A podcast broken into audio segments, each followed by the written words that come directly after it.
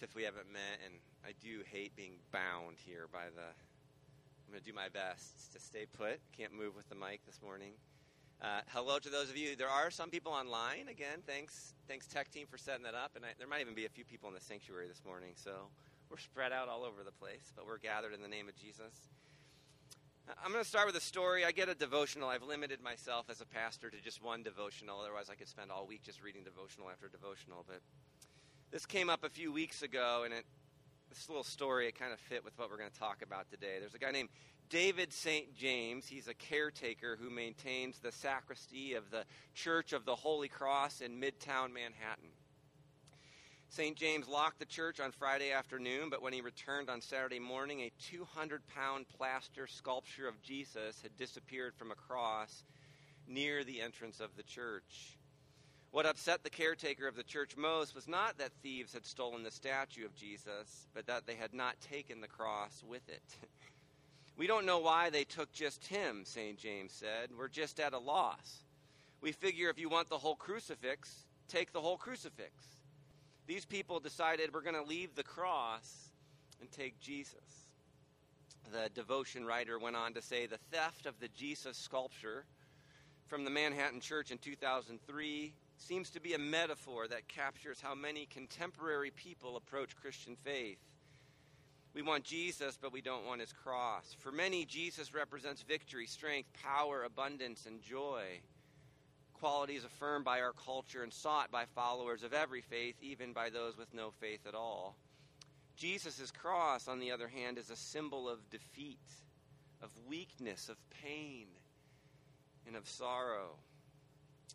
I think what was written here is true, but as it turns out, I don't think it's just contemporary people.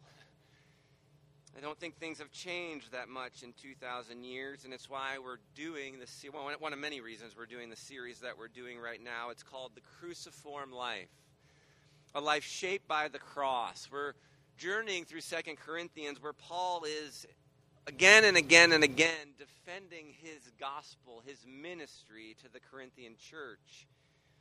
We're going to pick up in chapter 4.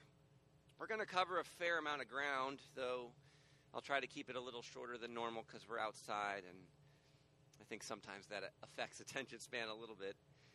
But we'll wrap up chapter 4 where Paul will continue to talk about the weakness of his ministry as evidenced in the cross. And as chapter 4 ends and we begin chapter 5, we're going to see why Paul is okay with the weakness of his ministry. It's because of the strength of his God because of the strength of God that is evidenced in the resurrection of Jesus Christ.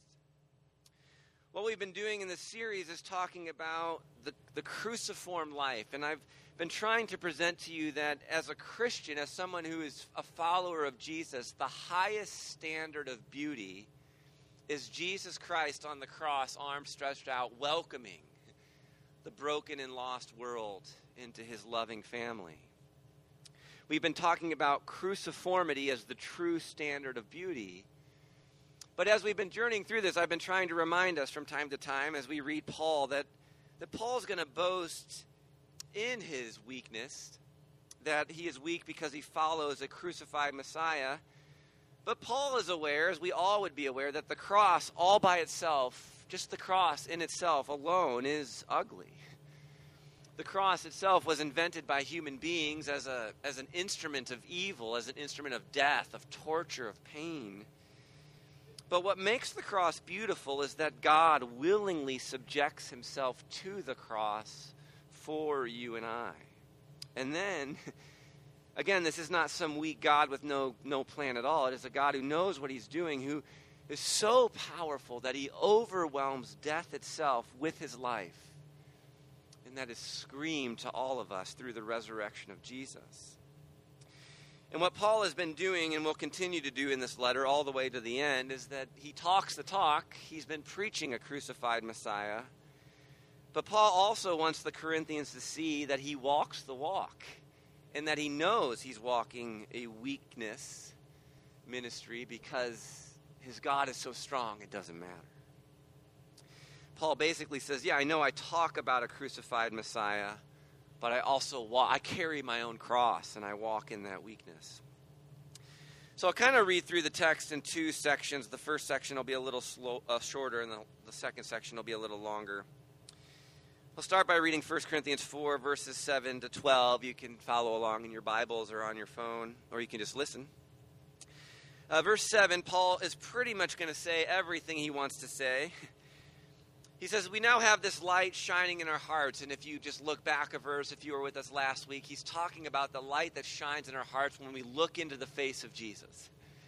Uh, Jesus is the exact representation of God Himself. And when we look into the face of Jesus, we see the face of God. That's why we sing that Jesus is the center of it all. He says, We have this light shining in our hearts. We have looked into the face of Jesus, but we ourselves, we are like fragile clay jars. I mean, these fragile, they, they, break all the time. They're ordinary. Even if you pay attention to archaeology, these things were everywhere. These, these fragile, just weak jars of clay. Paul says that's what we are, but, but, but we are containing this great treasure. The good news of Jesus, this life that Jesus provides, this forgiveness, this mercy, this love. And Paul says, again, as I've been saying, this makes it clear that our great power is from God, it's not from us. It's from God and not from ourselves. And he goes then to lean into his weakness, and this is a great passage just to reflect on. Again, something that that maybe the Cole family and some of their coworkers would understand in a way that we don't even always understand here in America. He says, We're, we're pressed on every side by troubles, but we are not crushed. If we were inside, if you were sitting closer, I, I would have had I thought about getting out a, an aluminum can. If you apply pressure to an aluminum can, if you smash it down and then you change the circumstances, you remove the pressure, that can remains crushed. You're not going to use it to hold liquid again. But if you have a rubber ball, a squishy rubber ball, and you apply pressure, you step on it, you squeeze it as tight as you can, and then you change the circumstances and you let go, that thing just bounces back to the way it was. Paul says, We're not aluminum cans we are, we are squishy rubber balls that it, it, doesn't matter how much pressure you put on us, we, we will not be crushed. We'll pop right back. He says we're perplexed, but we're not driven to despair. I mean, think about all that we've walked through as a, as a global community in the last three or four years. A lot of confusion. We've, we've been perplexed. But in Christ, there's no reason to be driven to despair. Paul says, and he knows this from his apostolic ministry, we are hunted down, we're, we're thrown in prison. Turns out that's still happening today. We're thrown in prison because we follow Jesus. But throughout history, we know that we are never abandoned by God. Even if we walk through the valley of the shadow of death, God is with us. We have nothing to fear. And he says we get knocked down, but we're not destroyed. I mean, just think of those movie scenes where somebody comes in with a big old right undercut hits you in the chin and you, in slow motion, you fall backwards. You're aware of your weakness. You've been hit, you've been knocked back, but you hit the ground and you're like, wait, I can get up again. I'm not destroyed. That wasn't a knockout blow. Uh, the world can do whatever, modern day Babylon, we throw whatever it wants at us. And we're going to be okay. Because our God is a God who has overwhelmed death with his life, swallowed up, as we'll see, death with life. Verse 10 Through suffering, our bodies continue to share in the death of Jesus, so that the life of Jesus may also be seen in our bodies. Again, I, I talk the talk, Paul says, but I'm also walking the walk. I know the pattern. I've seen the pattern. Jesus made it clear it's cross and then resurrection, it's death and then life. If you want to gain the whole world, you gain your soul, you have to lose yourself to gain it. You don't try to seize the world, then, then you lose yourself. That's what Jesus says. And Paul says, I'm just walking in that. Verse 11, we live under constant danger of death because we serve Jesus. And if you were with us from the beginning of the series in chapter 1, Paul said, I thought I was going to die. I had a sentence of death. I knew my life was over, and then God saved me. Paul says, I know what it means to be in danger, to be on the cusp of death. It's because we serve Jesus. But we do this so that the life of Jesus will be evident in our dying bodies. I embrace the weakness because then God is revealed for who he is. Paul says, So we live in the face of death. This is part of his apostolic calling, and this has resulted in eternal life for you. He's talking to the church in Corinth. This is what Paul is trying to help them see. I'll say a note of hope quickly. If you pay attention to what Paul is saying, if you, if you sit with these verses, if you think, what, what would it mean to be squeezed but not crushed, right? If you get to know God in this way, it will give you an unyielding, unbending confidence that even if in, and we take hardships seriously here at Crossview, but even if you're in the midst of them, God is with you. That nothing can stamp you out because you've been stamped by the glory of God. That in times of upheaval and even uncertainty, maybe, just maybe, they become an opportunity for grace. That if you and I can learn to release some of the fear that we carry, if we can learn to accept our weakness and some of our limitations, maybe, just maybe, these moments of trial become moments to see and know God like never before. And you begin to accept your own weakness, but then you glory in the strength of God that He provides. That's a bit of what Paul is saying. But I want to spend a few more minutes talking about what, what would it mean for you and I here at Crossview to talk the talk and walk the walk, to live to live a cruciform life of beauty and embody it, to, to look in the mirror and know that's who we are. That's who we are. And my wife and I have, I mean, part of the reason I use this language is my wife and I have adopted this language of cruciform. We collectively believe that Jesus on the cross is the definition of beauty, and we use it as an adjective from here to there. And in the last month, we have been talking a bit about cruciform parenting. I mean, it's, it's our, your circumstances might be different, but we have a 13 year old in our house. And if you know anything about teenagers, they like to assert themselves. It's part of their development.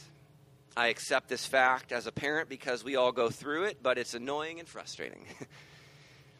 And when your kid is so sure that they're right, sometimes it's hard to watch the people you love have to learn the hard way. Amen. I got an amen for that one. Amen. Well, Kami and I wrestle with this because we want to guide Jay into life. I mean, I mean, you're a parent, you love your kid, you want them to live well, but we struggle with how to get this kid who has his own idea of what is good and not good, and he's growing in independence and assertiveness. How do you guide him well? And because we have been trained in modern day Babylon, and as we've been talking about in the last couple of series, because we've picked up tools from Babylon, sometimes Kami and I default we know that we can manipulate and control our son's behavior if we use a little bit of shame, a little bit of fear, and a little bit of guilt. I probably do more about shame and fear. Kami probably does a little bit more with guilt and fear. It's a little bit of our stories. It's where we default. We learned it in modern day Babylon, and we can just fall back into it. And the problem is, for Kami and I, it actually seems to work in the moment. A little bit of shame and a little bit of fear and a little bit of guilt in the moment can manipulate and control our 13 year old to do what we want him to do. But it feels so ugly. I mean, especially in those moments when Kami and Jay and I are in the room and I default because I'm tired or usually it's something else that's bothering me and i just end up taking it out on my son but but when i use shame or fear to get him to do what i want him to do it feels ugly i just know it's ugly sometimes Kami, and my loving wife, was Jeff, that was that was ugly. I know, but it worked. I know, but it's ugly. And what Paul's going to do is Paul's going to he's going to go even beyond. He's going to look into we'll go there next. He's going to look into eternity to help us understand the beauty of this treasure that we carry in these jars of clay. I mean, Kami and I will look into eternity, but sometimes we just look 30 years down the road. I mean, if Kami and I primarily use shame, fear, and guilt to control and manipulate our teenage son, I, we'll do it sometimes because we're broken people. And in all honesty, in God's good work of grace, my son needs to learn how to forgive too. I mean, we're not perfect. But if we primarily use shame, fear, and guilt to manipulate and control him, in 30, I know, because I've, I've experienced this, and I listen to you guys. Like, I, if, if we primarily use shame, fear, and guilt to, par- to parent our son, in 30 years, he's going to look in the mirror and he's going to say, I'm not enough. I've never been good enough. What's wrong with me? What do I do? I, how can I prove my. I don't want Jay to be 35 years old and say I'm not enough. I want him to look in the mirror with a humble confidence an understanding I am. Uh, my name is Jay Kennett. I'm the son of Jeff and Kami Kennett. I'm a child of God, and I'm deeply loved and forgiven. I know my value, and out of that, I know my purpose. I have great purpose in this world. I know who I am. I, I know that if I can learn how to love as Jesus loved me, then, then my son has a much better chance of looking in the mirror and knowing he's valued. And with what do we say? With nothing to hide, nothing to fear, nothing to prove, and no one to please. Because he knows who he is. You say, well, what does cruciform parenting look like, Jeff? I don't know. I'm still learning. I'm a disciple too. I'm learning. But I know the standard is beauty, is, is Jesus on the cross. And I know it has a lot to do with how Jesus has loved me. I get to love my son.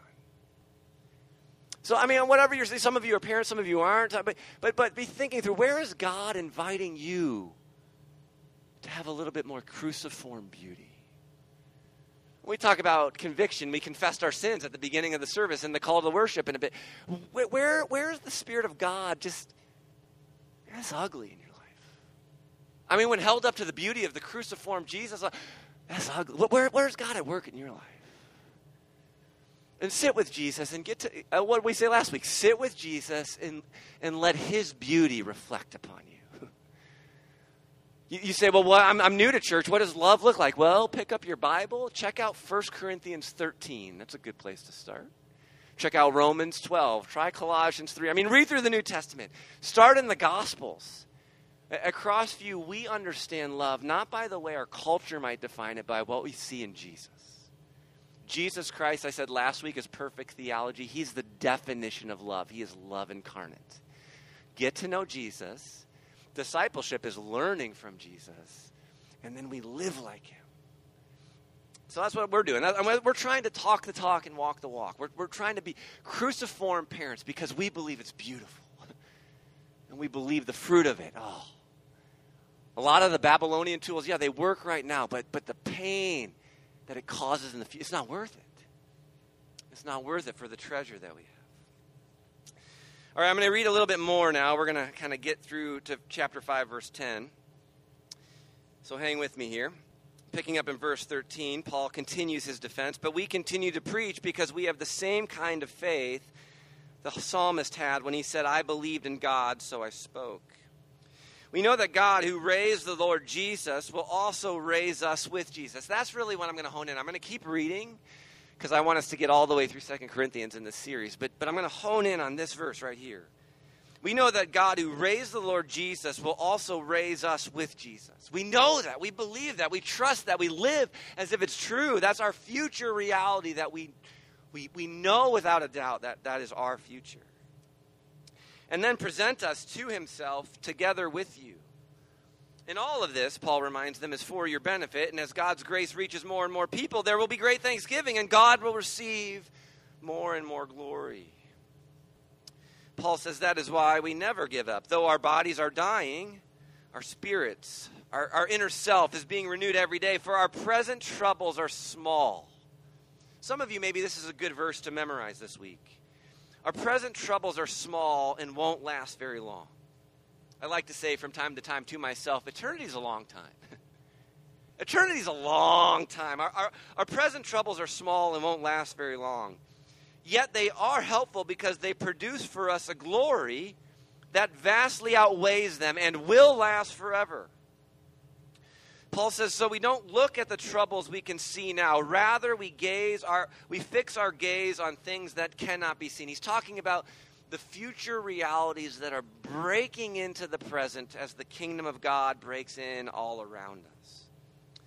The, the, the things that we see now will soon be gone. It's part of the present age, it's passing away. But the things we cannot see the future, it, it's breaking in. It's the kingdom of God, and it's going to last forever. We, we, we fix our gaze on that.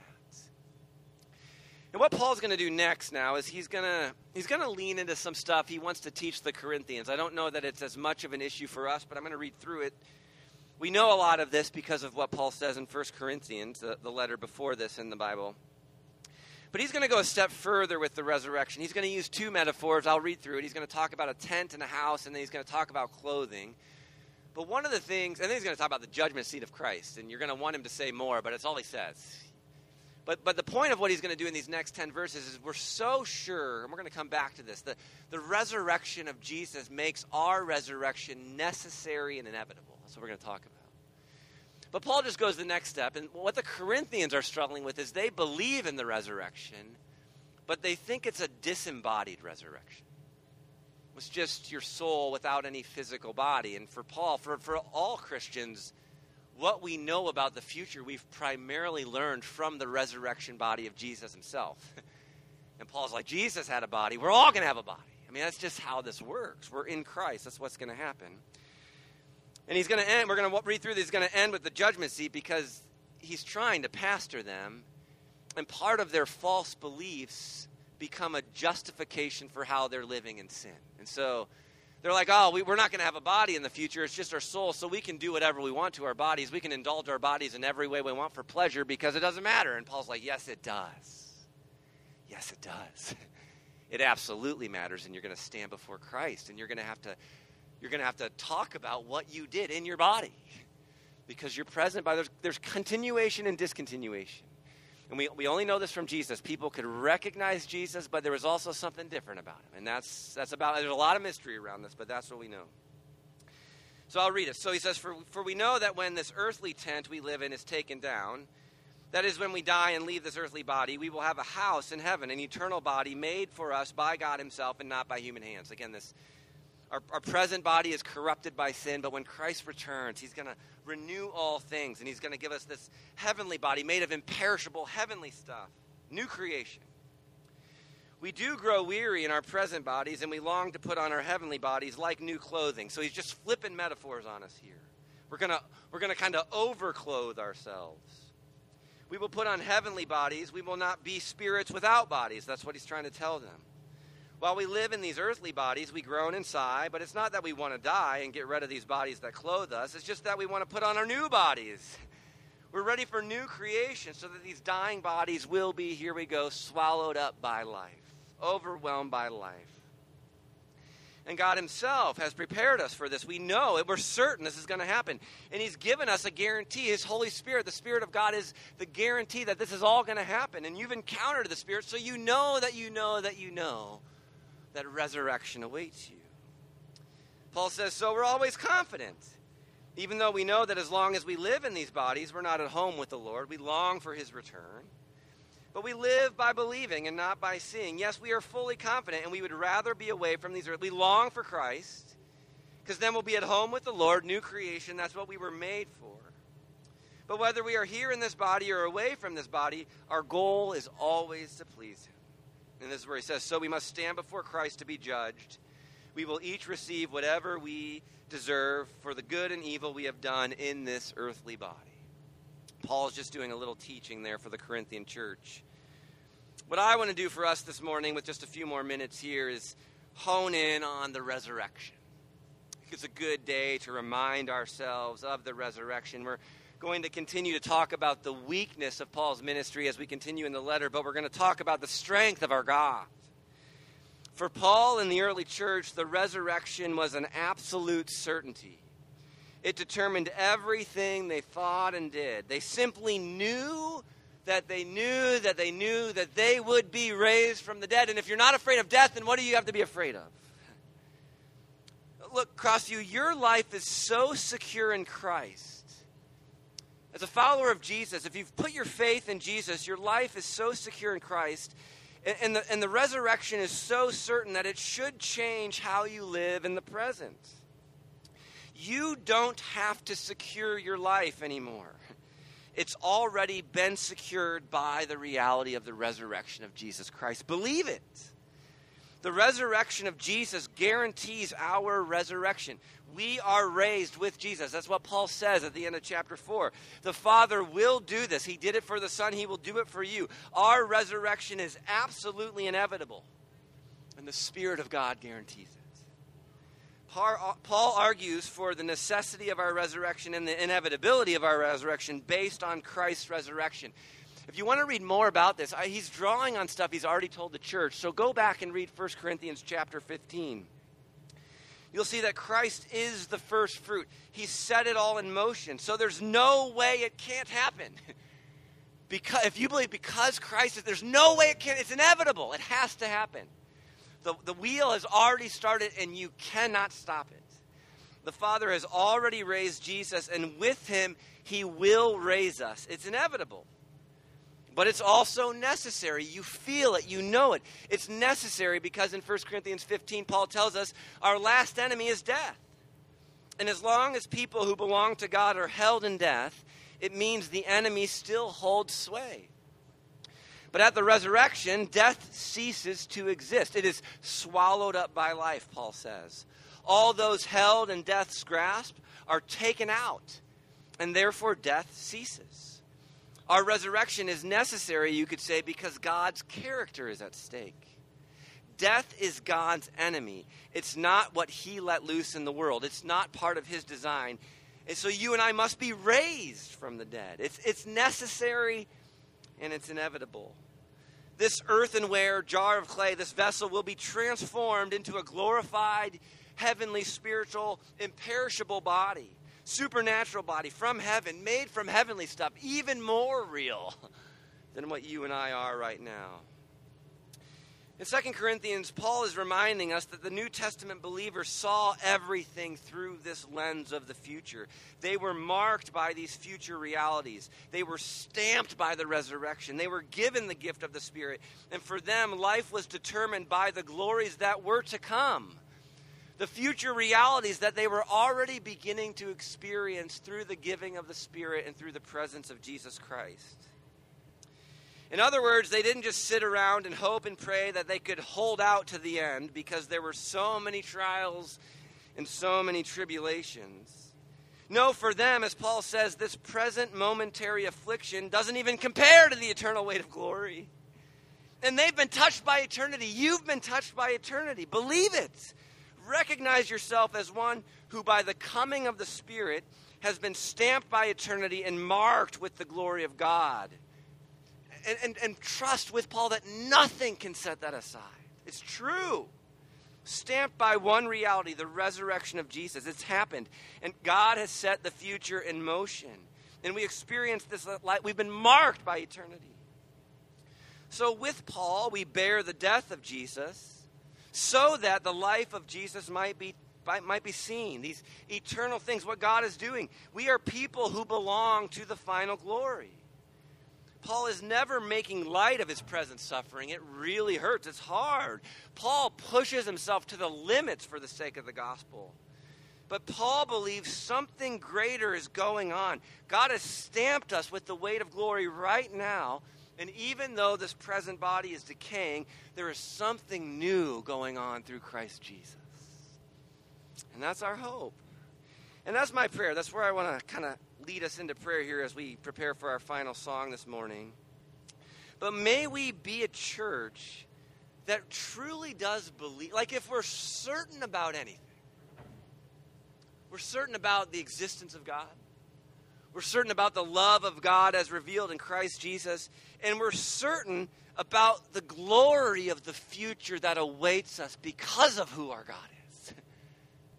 Again, we're back to the beauty of the cruciform. If the God of all creation is willing to subject himself to the cross so that you and I can be rescued from our brokenness and our sin and, and welcomed into his glory in these broken jars of clay, I mean, that's the character of our God. So let's trust in the goodness of the future that awaits us. Amen? All right, let's pray.